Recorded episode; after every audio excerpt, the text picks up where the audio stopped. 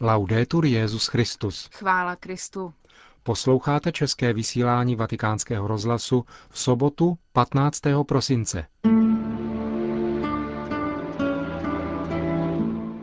dnešním pořadu uslyšíte o setkání Benedikta XVI. s biskupy Japonska na závěr jejich kanonické návštěvy ad limina.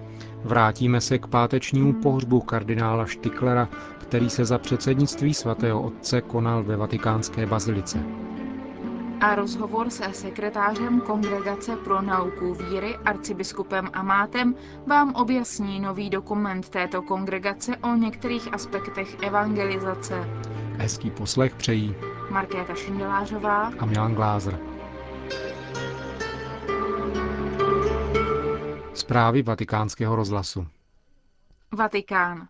Papež Benedikt XVI. dnes přijal skupinu biskupů Japonska na závěr jejich návštěvy ad limina apostolorum. Ve své promluvě k něm připomenul loňské pětisté výročí narození svatého Františka Ksaverského, který je pro své misijní nasazení v této azijské zemi nazýván apoštolem Japonska. Zdůraznil, že odvážně a statečně hlásat Krista je prioritou křesťanů a že i přes malé procento křesťanů v populaci Japonska je potřeba, aby poklad víry byl sdílený celou touto společností. Během promluvy svatý otec učinil několik odkazů na svou novou encykliku Spé Salví, například když připomínal, že svět hladoví po poselství naděje, kterou přináší evangelium. Even in countries as highly developed as yours, many are discovering that economic success i v zemích tak vyvinutých, jako je ta vaše, mnoho lidí odhaluje, že ekonomický úspěch a pokročilé technologie sami o sobě nemohou naplnit lidské srdce. Každý, kdo nezná Boha, je v zásadě bez naděje, bez oné velké naděje, která podpírá celý život. Připomínejte lidem, že v životě jsou větší věci než pracovní úspěch a zisk. Skrze praktikování charity v rodinách i v komunitě mohou být vedeni k setkání s Bohem a Kristem, které by v nich probudilo lásku a otevřelo jejich duši druhému. Je to ona velká naděje, kterou mohou křesťané v Japonsku nabídnout svým spoluobyvatelům. This is a great hope that Christians in Japan can offer their compatriots Zejména mladým hrozí nebezpečí, že budou oklamáni leskem moderní sekularizované společnosti, která sice mnoho slibuje, ale nakonec je to shledáno jako falešná naděje a deziluze mívá nezřídka za následek i sebevraždy. Připomíná svatý otec a nabízí řešení.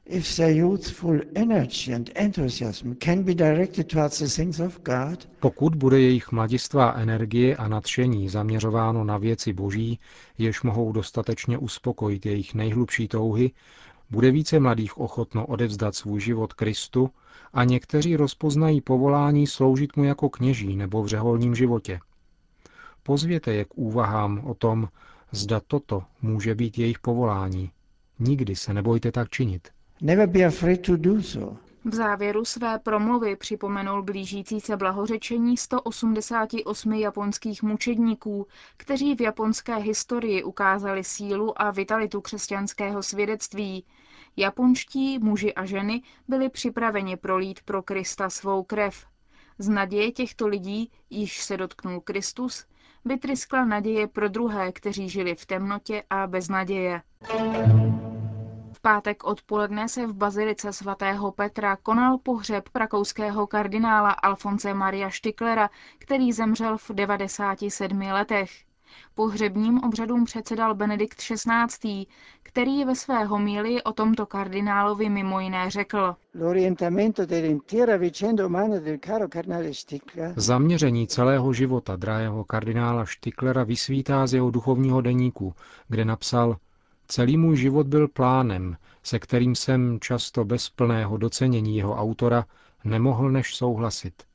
Můj život tak byl a je dílem boží prozřetelnosti život celé strávený vyučováním a pak službou svatému stolci. Benedikt XVI. pak zrekapituloval život zesnulého.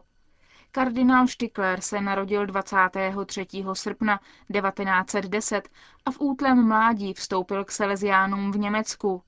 Svá filozofická a teologická studia konal postupně v Německu a Rakousku, Turíně a Římě, kde byl před více než 70 lety 27. března 1937 v Lateránské bazilice vysvěcen. Vyučoval kanonické právo a zastával mnoho významných funkcí. Například byl předsedou nově založeného Institutum Altioris Latinitatis, byl členem tří komisí druhého vatikánského koncilu a konzultorem římských kongregací, jakož i členem komise pro nový kodex kanonického práva a papežské komise historických věd, jakož i mnoha dalších mezinárodních kulturních institucí.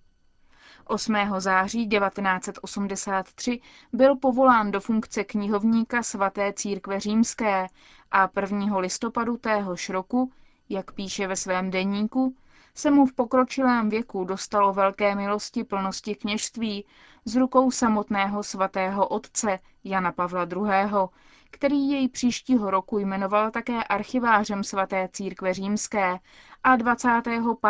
května 1985 mu udělil hodnost kardinála. Po skončení své činné služby svatému stolci, řekl dále Benedikt XVI., pokračoval tento náš přítel ve své kulturní a pastorační činnosti a zároveň se začal více věnovat reflexi a modlitbě. Každý den počínaje prvním rokem svých řeholních slibů. Vzýval Ducha Svatého hymnem Veni Sancte Spiritus. A proto byl přesvědčen o tom, že může-li být v něčem církvi užitečný, je to zásluhou Ducha Svatého. Je naším vroucím přáním, aby se mohl nyní těšit ze zasloužené odměny a kontemplovat záři věčné pravdy – Prorok Daniel připomíná, že ti, kteří byli poučeni, budou zářit jako zář oblohy a ti, kteří mnohé přivedli ke spravedlnosti, jako hvězdy na věčné časy.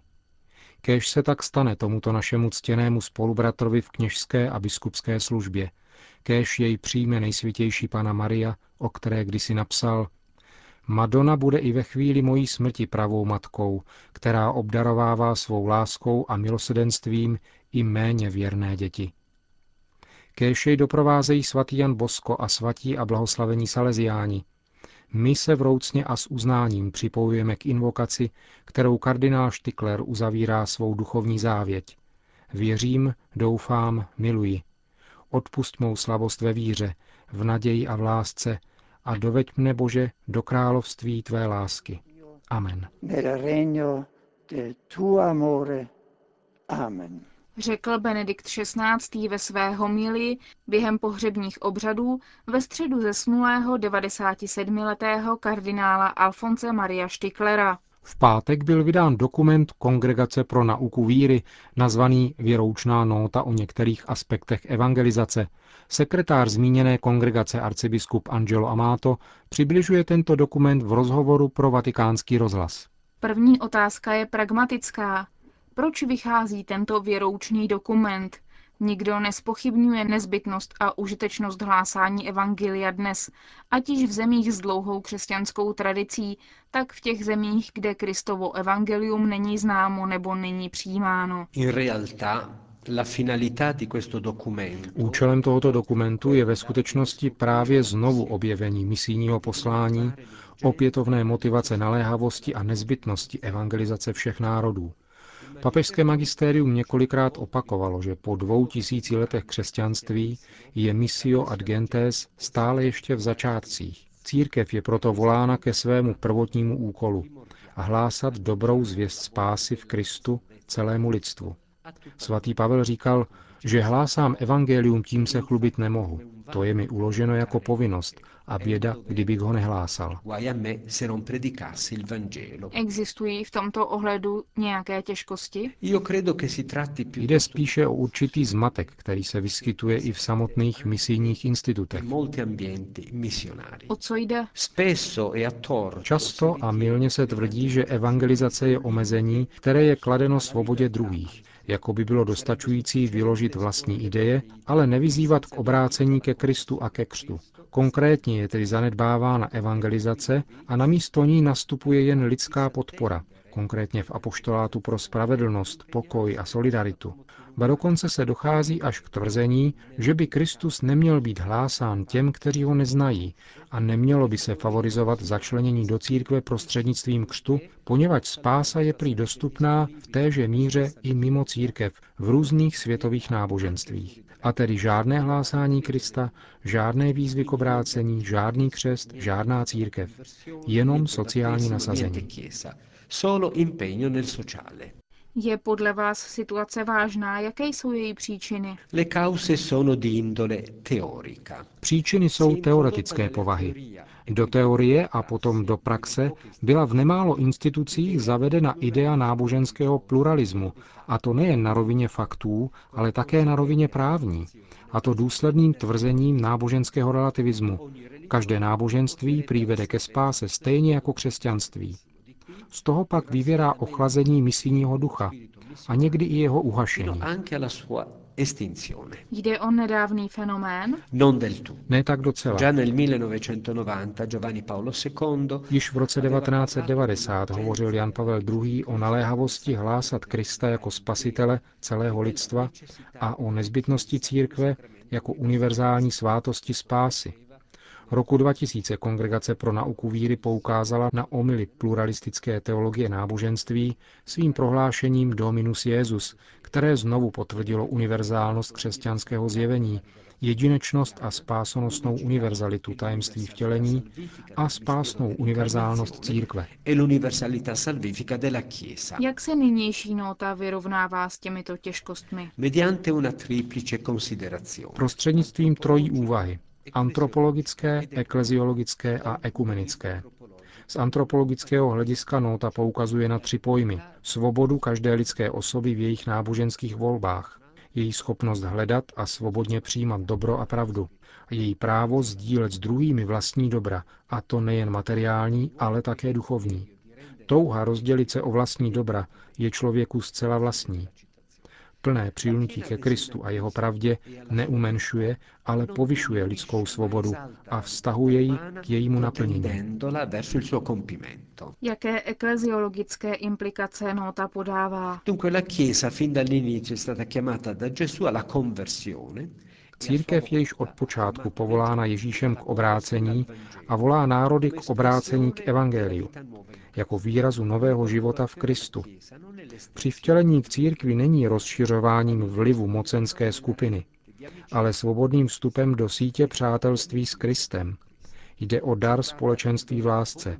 Šíření církve v dějinách není ničím jiným než službou přítomnosti Boha v dějinách a nástrojem autentické humanizace člověka a světa. Kdo hlásá evangelium, stává se vyslancem Kristovým, jeho pravdy a jeho spásy. A co byste řekl o ekumenických implikacích? Nota vysvětluje nedorozumění. V regionech s katolickou většinou panuje velká svoboda kultu a konání pro nekatolíky. Nezřídka však chybí pravá reciprocita, protože péče o katolíky ze strany kněží a biskupů na územích s velkou většinou nekatolickou je tam považována za proselitismus. Nota stvrzuje naléhavost a respekt k náboženské svobodě každé lidské osoby i toho, kdo chce vstoupit do katolické církve. Pokud nekatolický křesťan z důvodu svědomí a v přesvědčení o katolické pravdě žádá o přístup k plnému společenství s katolickou církví, je třeba to respektovat jako dílo Ducha Svatého a jako výraz svobody svědomí a náboženství. Nejedná se proto o proselitismus, ale o respektování důstojnosti osoby a úctu k její náboženské volbě. Nic není ukládáno násilím, ale naprostou bezplatností sdíleného daru ma nella totale gratuità della condivisione di un dono. Říká sekretář Kongregace pro nauku víry arcibiskup Angelo Amato o včera vydané věroučné notě o některých aspektech evangelizace. Končíme české vysílání vatikánského rozhlasu. Chvála Kristu. Laudetur Jezus Christus.